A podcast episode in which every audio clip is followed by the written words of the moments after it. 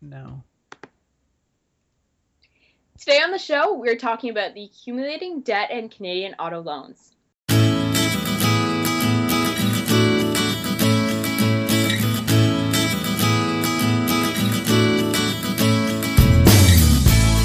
Welcome to the Simple Money Solutions podcast, where we focus on your money from a Canadian perspective.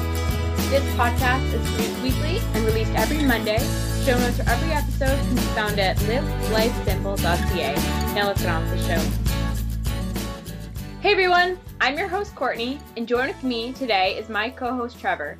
As mentioned in the introduction, today we're talking about the growing debt seen in the Canadian auto industry. So Trevor, today's article is called Canadians Getting Lured into Auto Debt Treadmill by Signing Onto Long Term Car Loans by Barbara Shecter from the Financial Post.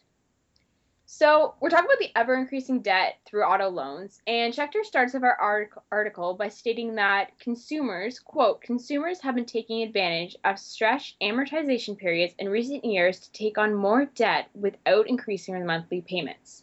In simple terms, can you break down for our listeners what this means? Yeah, what's happening is people are um, they, they no longer can afford a what I call a conventional car loan, a, a three-year car loan, which on a depreciating asset to me is is about as long as you want a car loan to be. As car loans get as cars get more expensive, to make the monthly payment affordable, the only option you have is to extend the amortization period. So now you're paying for a car over as much as eight years. And Trevor, what should what should be the car the typical tar, car loan period? Well, like I said, three years is optimal.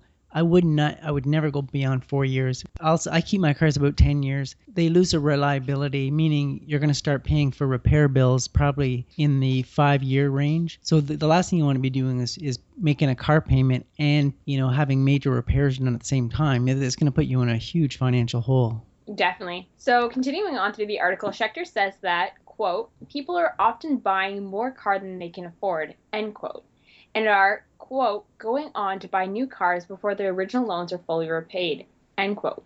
So, first of all, why is this even happening? And wh- why are consumers continuing to buy cars they can't afford? Well, it's marketing. Um, it, if you go back, when I was a kid, everybody drove a sedan, and the odd person had a station wagon, and that's all cars really were. And as the car makers have evolved, they've come out with you know, minivans, uh, SUVs, crossover SUVs. Now they've got these four door trucks that seem to be all the rage. It's more and more obvious that you're not driving the latest and greatest vehicle uh, today, more more than ever, because they're not just changing the you know the tail lights and the headlights of the car they're changing the overall sh- if you're driving a, a minivan instead of an suv it's it's you're, you appear to be very out of date so the the trading up is is that kind of marketing but it's the wholesale change they're making to vehicles they're they're creating all whole new classes of cars and people are uh, if, if you're not driving that that crossover suv your your car looks way out of date. So it's it's marketing, it's image. Hats off to the car companies; they've really nailed it.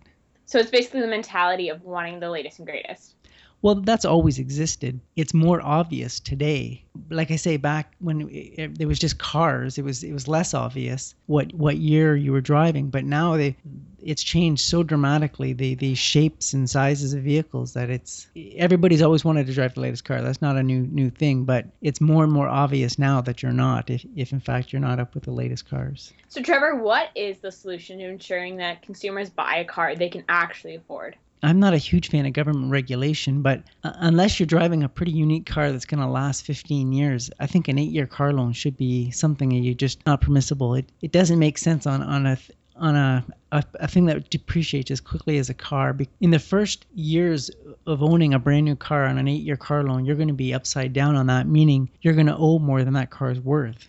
Yeah, that's a good point. And this is getting off topic, but do you expect everyone to own their car? You said you owned your car for 10 years. Is that is that a, a strategy that you would expect everyone could assume to ensure that they do own their cars properly and pay for their cars properly? Well, I have a formula I use for myself for how much I sh- should spend on a car, and my formula has been 50% of my annual income every 10 years is what I think is reasonable to spend on transportation. So, and that would include all cars, not just one car. So, if, if my family happens to have two cars, 50% of my annual household income is all I should really be spending on a car to make financial sense. So, for instance, if I if my household income was $100,000, $50,000 every 10 years is really anything above that and you're starting to move into out of transportation and into luxury so does your formula apply across the board with all um, with all ages and with all working classes and all, with all income levels absolutely and, and so you're saying other... you're saying you're newly out of school uh, post-secondary graduate and you're middle of their life person or can follow the formula. Well, and I just want to add one more piece of that. If you have to borrow money to buy the car, and most people do, three years is the maximum. So here's a formula that's worked for me: 50% of my household income and no more than a three-year car loan. That that's the car you can afford. So that leads right in my next question. So when we when I ask is auto debt ever acceptable, how much auto debt, like enough uh, debt that you can pay off in three years? Yeah, pay it off in three years. The the amount of interest you pay on a car loan is significant. And if you get into like a, a, a fifty thousand dollar truck and you spread that over eight years, there's a lot of interest associated with that. So yeah, three years is the max. Would you say it's common for consumers to forget forget about that high interest rate when they are purchasing purchasing? Like they, they will just look at the price tag of the car and kind of forget about that? I know my bike car buying experience has been I go in to buy a car and the salesperson wants to know is how much have I been approved for in terms of a car loan? And then as soon as I they they know that that number, they quickly figure out what the monthly payment is. And then when they try to upsell me, their negotiating tactic is it's only going to be a few more dollars a month. Nowhere in that conversation have we talked about interest. Right, right. So that's that's kind of how they get you. Um, okay, rolling right on through this article, it states that quote consumers put themselves in the position of having to roll the debt owing on the long-term loan into the loan of the purchase for the purchase of a new vehicle. End quote. What are the ramifications of buying a new car before the original loan is fully repaid, and why is this not ideal? Well, this is the auto debt treadmill, meaning you buy a car, uh, you you drive it for three years, and you all you, have this desire for the latest and greatest. So you take it back to the dealer, you trade it in, you get another car, and buried in there is you owing more. Like the the residual amount owing on that car just gets rolled into the next loan. So let's say you when you when you trade in a car you don't get um, market value for it, you get something below market value so you're really you're look if you were to just walk away and not buy a new car you you would still owe money to the lender this is just being rolled into your next car loan. And so if you bought a, a $50,000 truck and you traded in your two year old truck, you would have probably like a, a, a $53,000 loan that you'd be paying for because it would be a combination of whatever the residual amount of the car you traded in was and the new vehicle you're buying. And then if you do this every two or three years, it just starts to grow and grow and grow and grow. That sounds dangerous. Just one continual snowball of debt. Is there any way? So we do have a listener right now who is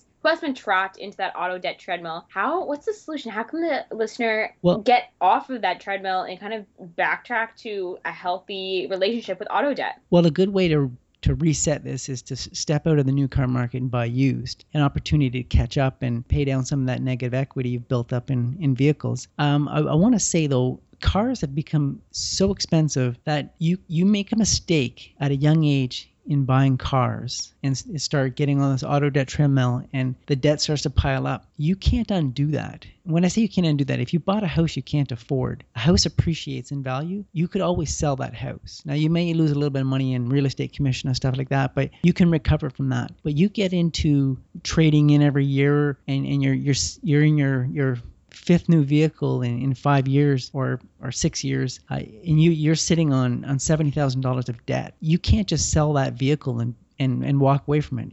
You're upside down on that auto debt. You can't recover. The problem is people who go buy their first car and their second car, they're generally young and, and puts them in a huge hole at a huge financial disadvantage. So you're saying the solution moving forward is to is to acknowledge that you you can't and you shouldn't want to have the latest and greatest and that you do need to step off reevaluate and realize that maybe your car shouldn't be the most expensive purchase. Maybe you shouldn't put all your money and realize that it does appreciate. You can be a car guy. That's fine. And you can put a lot of money into cars. But you can't be a house guy and a vacation guy as well. Yeah, you have to pick one, definitely. So you mentioned this earlier, and Shecter talks about this in her article as well. But negative equity, can you define for our listeners what negative equity is? Yeah, so negative equity is where you um, basically you owe more on your car than, than its current market value is. So if you take a an eight an eight year car loan, that car depreciates about 45% in the first two years, but you've only paid off 25% of the loan if it's an eight year loan. Clearly, if you were to walk away from that car, you'd you'd still owe money. So that's that's negative equity. So right there in what you just said, that promotes that really promotes buying used then. Or buying on a shorter amortization period, meaning three years or less. Because at three years, you're never going to be in a negative negative equity position. So essentially, just keep that loan short because the life of a car is short as well. But going back to not buying a car, okay, so you have your you've had going back to the whole you have your car for 10 years. I just that really just sounds unrealistic. I just I'm just speaking as the voice of our listeners right now because every you talk about how everyone trades in their car after three years. Are you the uh, quote hippie who is doing something not everyone is doing, or should everyone jump on board and have their car for ten years? Well, so I I, I have a family and I have two vehicles and I, I stagger them. So um, one is relatively new and one is relatively old. So I'm never driving a ten year old car without a uh, a newer car in the driveway that's more reliable. So if you only own one car, 10 years is probably a bit of a stretch because it starts to become unreliable. Most families have two cars. If you have two cars, you can stagger their ages and stretch their, their lives out. So I have one car that's 12 years old and it's my oldest car and it's not as reliable. I, I wouldn't take it across the country or anything, but it, it's more of an in-town car and then i have a newer vehicle that I, I take on longer trips. I guess essentially what you're saying is don't have the latest and greatest two cars or buy used or buy one kind of if, if, if you're going to own two cars make sure one of them at least one of them is used. Okay. I guess it's i guess it's all about finding that balance really and not being extreme because when you presented the idea of having a car for 10 years it just sounded very extreme and very very like how how do you manage that? Yeah. you need a reliable yeah. car. So that, when you kind of explain that that makes more sense and i think our listeners can really um, appreciate that angle that you're taking. Yeah, 10 years does sound kind of extreme when you think of a 10 year old car. But... So that's why I was just wondering if that was just your personal example or one that you would really promote for our listeners as well. It, it, like I say, family two cars. If I only have one car, I'm probably seven, eight years max. And then, then its reliability starts to become questionable. But if you only own one car, maybe you can afford to have a, a newer car. So. Right. And we're, I know we're, we're really losing touch with the article right now, but I just have one more question to follow up with that. Um, how, so uh, just some advice for our listeners who maybe do have that new car bug. How first off have you ever been a car guy? And second off how do you suggest to our listeners to kind of move away from that car bug and just be content and okay with having a car that's maybe not the latest and greatest? Well i start with i i my, my first car was a new car Okay, so you, so you don't you don't dispromote not having a new car. I, I do actually. I, I look back at it as a huge mistake. Okay, okay, fair enough. So my my first car was brand new, and I, I had it for a year, and I traded it in for uh, uh, an even fancier new car. So you so you were and on the auto debt treadmill yourself there. I was absolutely on the auto debt treadmill, and my car loan was five years. So all the sins, right? I committed them all, um, and that's how I can say from experience that it, was a bad decision and it put me at a, a, financial disadvantage for five years. I was almost 30 before um, I was sort of out from under that that hole. So you're an auto debt treadmill recover. I am, I am, and I was always sort of leery of the used car market. But uh, after that, I bought a used car and had great success, and I've, I've had good success ever since then. One thing that's made the used car market an easier place to buy cars is, and I'm not a fan of them, but leased cars. And with a leased car, the leaser is under obligation to, to maintain that car at a, a specified level to, to meet all the lease agreement conditions. So when you go to buy a car that's been returned on a lease, it's been very well maintained, and those are prime candidates if you're buying a used car.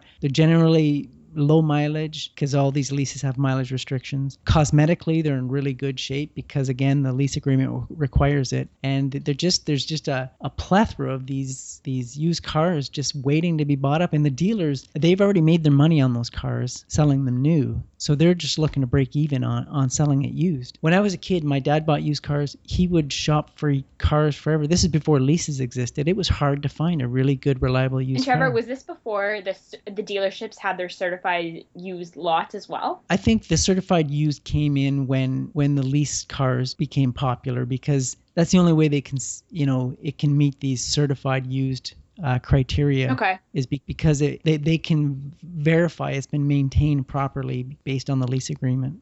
It's really good, I think, in my opinion, to see the certified used lots pop up because it is promoting uh, the way the way you look at cars, and I think that's a really healthy way to think about it. Yeah, I've owned, see, one, two, three, four, four used cars and two new cars. My used car experience has been far superior. One thing with a used car is your expectations are far lower. The car comes, you know, doesn't have the new car smell, so you you know you don't have to overcome, you know, the first person eating uh, smelly food in your car. And that this pre-scratched, Uh, sometimes there's the odd little scratch here and there, but on a new car, boy, a first scratch really hurts. definitely. So it, it's it's a lot less stressful owning, buying a used car, owning a used car. Yeah, and I, I uh, listeners can definitely benefit from uh, how you have had personal experience being on the auto debt treadmill and then coming off. So it's definitely a realistic concept that our listeners can appreciate because you have come full full uh, full tilt, and I'm sure seeing that and hearing that they can as well. So the article continues on by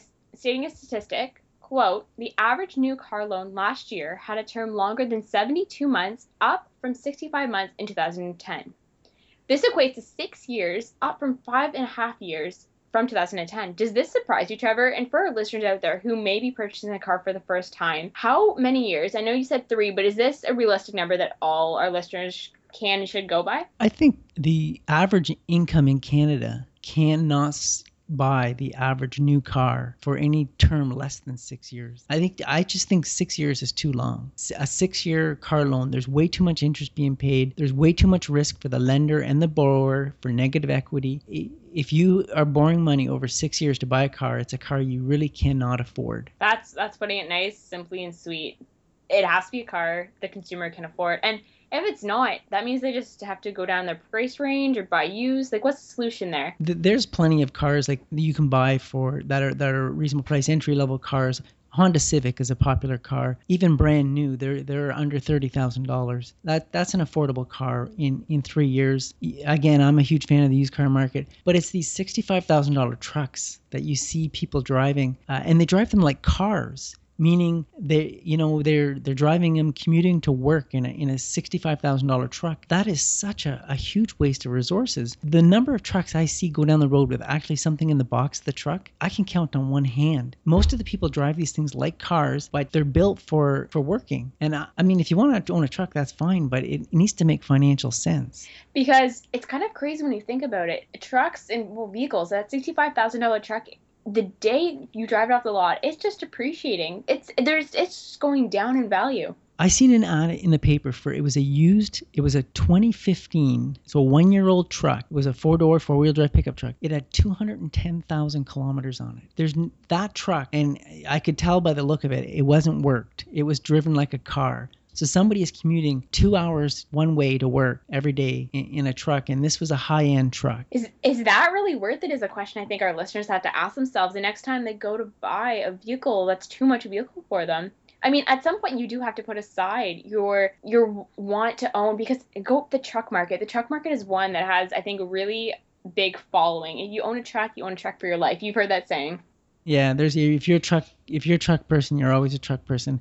And they seem to be insensitive to price. If a guy has owned a, a Chevy truck all his life, it doesn't matter what it costs or how much the, the price of truck goes up. This guy is is dedicated to that brand and he's always going to a truck. If you're driving it and using it like a truck, I think that's great. But if you're driving it and using it like a car, I know some people they have a, a house trailer they pull around with a truck. They go they take that house trailer on vacation two weeks a year and they drive that truck 50 weeks a year. The other 50 weeks a year like a car. I, don't- I guess if you if you want to own a trailer, what are you going to do? But it seems like a huge allocation of finances to pull a trailer around for two weeks. Oh, for sure, for sure. Um, so moving through the article, it states that quote. Although significantly more consumers are carrying negative equity when they break their existing auto loans, the average amount of neg- negative equity carried by consumers has hovered around 6,700. Unquote.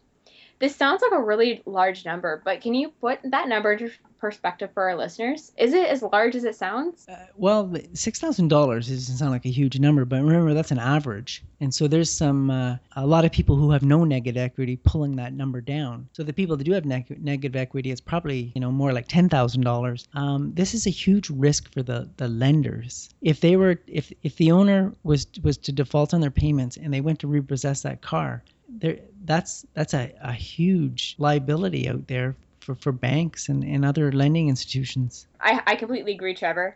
Um, moving on, the article states that, quote, vehicles depreciate quickly, which means the negative equity peak in the early year of a loan when the portion of each payment dedicated to the interest tends to be larger. Ho- therefore, holding the loan longer eventually moves the borrower into a positive equity position, end quote. So, Trevor, you talked about negative equity. Can you shine some light for our listeners now on what positive equity is? So, this is when the depreciation on the vehicle starts to level off in years uh, four, five, and six, and the principal portion of the loan is is greater than the interest portion. Only when the vehicle is sort of old and, and starting to wear is it is it becoming a, an asset, I guess you could call it. Meaning its its market value is greater than the amount of money you owe on it if you were to sell it. So moving on through the article, Shecter discusses how auto lending has grown dramatically since 2007, even quicker than the growth seen with mortgages, credit cards, and lines of credit. So, Trevor, I find this next statistic extremely daunting, but in the past seven years, from 2007, vehicle loans have risen from 60 to 64 billion from 18.2 billion. So that's a 10.2 million dollar increase in vehicle loans. First of all, one, does this number even surprise you? And two, why do you think there's been such a dramatic increase? I think that's an alarming number. If you think about the population of Canada, there's 30 million people, and we have 60 billion in car loans. That's an, alarming percentage. But it's just the constant increasing cost of cars. It's it, they're continuing to put innovation into vehicles. Now, the safety innovations, I'm I'm on board with those. But a lot of the luxury innovations, like I can't remember the last car I seen that didn't have power windows, power locks. That There should be a focus on on a, a low cost, basic transportation type of car. And you talk about all these luxury luxury things. Are so we're do you think are we paying a lot for those added? Like is I guess my question is are is that expected? Are we are we is there expected to be debt more than there was oh, like in a past years? Well, I think as a percentage of your income, I think the cost of a car has gone up exponentially. Your car buying dollar went further 20 years ago than it does today. That's that's a good point. Um, so Trevor, if consumer debt levels have risen, should we expect every other level of debt to rise as well? Well, unfortunately, our society seems to be uh, infatuated with debt. Um, we're, we're, we're a debt finance society. Consumer debt, auto debt, housing debt, borrowing money at an alarming rate. Part of it's the record low interest rates that are out there, but it doesn't make it the, the right thing to do. Can we ever get off the auto debt treadmill? Can society as a whole ever kind of not like reduce the auto debt to a very minimal level. Will that ever be possible? the only thing that's going to fix this is, uh, unfortunately, is government regulation and eight-year car loans. I think I'm even against a five-year car loan, but a five-year car loan should be the max for a personal use car. I'm not talking commercial vehicles, but a, a personal use vehicle, five years should be the absolute max. And I think you might see a little less auto debt treadmill activity. That rolls right into my next question. Um, the, in the article, it states that, quote, the Financial Consumer Agency of Canada says that consumer groups have expressed concerns and is responding by focusing oversight and education efforts on the auto loan market. End quote. So I guess my question is people have been buying cars for decades. There's and there's always seemed to be a lack of knowledge in the auto loan market and also like you said earlier, do, do you think consumers even realize that eight years is too long? Like, uh, where where is that education going to come from to educate our, our, consumers and our listeners out there who are listening right now? That I mean, uh, the, our listeners are at the right place right now, but everyone who's not listening, how do they find out that no, eight years is way too long? Well, it, it's going to take probably some bad experiences before people realize they've dug a hole that they can't get out of. So, do you think the problem of long-term car loans is really rooted back to the lack of knowledge, or is there any other underlying issues at play here? Well, I think it's it's lack of knowledge and, and lack of regulation. Part you know part of the problem is way back in the day, if you wanted to borrow money to buy a car, you went to a bank. Well, now car manufacturers have a financing arm like GMAC or Toyota Financial, and they they finance their own cars. So they have sort of a clouded judgment when they're approving people for uh, car loans because they are interested in, they're making money off loaning money loaning money for the car plus they're making money off selling the car. So it's just kind of uh it, but are they being manipulative when they do that or are they are they really looking out for the kind of the best business interest? Well they're they're looking at they're like i say they're making money at both ends. So it's a win-win for them. True. Uh, the Financial Consumer Agency of Canada uh, states that one step they will be taking to regulate the auto loan market will be to quote ensure the indirect lending activities of federally regulated financial institutions, including auto loans, comply with federal legislative regulatory requirements. End quote. So do do you believe that financial institutions are taking advantage of new to market naive consumers looking to obtain an auto loan or are they harmlessly and good-heartedly just looking to help the consumers own a vehicle that they want? See, I, I think the banks they're adhering to those rules and regulations. It's the arms of the automaking finance companies that, that are the root of the problem. They're they're loaning money self-serving to sell cars. So um, the the article continues by stating that the provincial and territorial governments are working working to ensure that consumers receive the information they need when entering into a car loan. End quote. So, can you give our listeners just a, a few key pieces of information that um, they should be taking into consideration when they're getting a car loan or purchasing their next car, and who should they ask questions to? They, they should know how much interest they're paying on a car loan in total, uh, what the total cost of that car is going to be, including interest. So, Trevor, as we wrap up this episode, Who's really to blame for the auto debt treadmill? The consumer for not properly educating themselves, regulatory authorities for not better regulating the auto loan industry, or the auto industry for manipulating and deceiving consumers with appealing marketing tactics? I I kind of want to say it's the automotive industry that's that's the, at the root of the problem. They're, they're making cars people can't afford, figuring out new ways to sell the sell cars to them through leases and extended terms, six, you know, six year car loans. They uh, have their bottom lines at interest at, at the forefront of their interests, which I don't know if I can fault them for that, but uh, but the consumer's got to take some responsibility here and know that it has to make financial sense. They, they need a financial plan, and a car is a significant enough of a purchase that they need to have a, a car buying strategy. And Trevor, I, I want to ask you for your um, simple money solution tip for this episode. Is developing a strategy one a takeaway tip for our listeners? So my, my strategy is if you're going to buy a car, give a serious thought to buying a used car. If you own two cars, make sure at least one of them is used. I like that. I like that a lot. And I think that's something our listeners can really, really, it's a realistic tip that our listeners can actually implement and it's it's not something crazy it's something that's very very doable well that's it for this episode thanks for listening and please be sure to check out the show notes at livelifesimple.ca please give the show a rating on itunes as it helps us get noticed also leave us a comment on shows that you'd like to see in the future as well as this episode Please be sure to check out our Facebook, Instagram, Twitter, and our blog and our under feed on our website to keep up to date with everything that's happening. So until next week, keep it simple.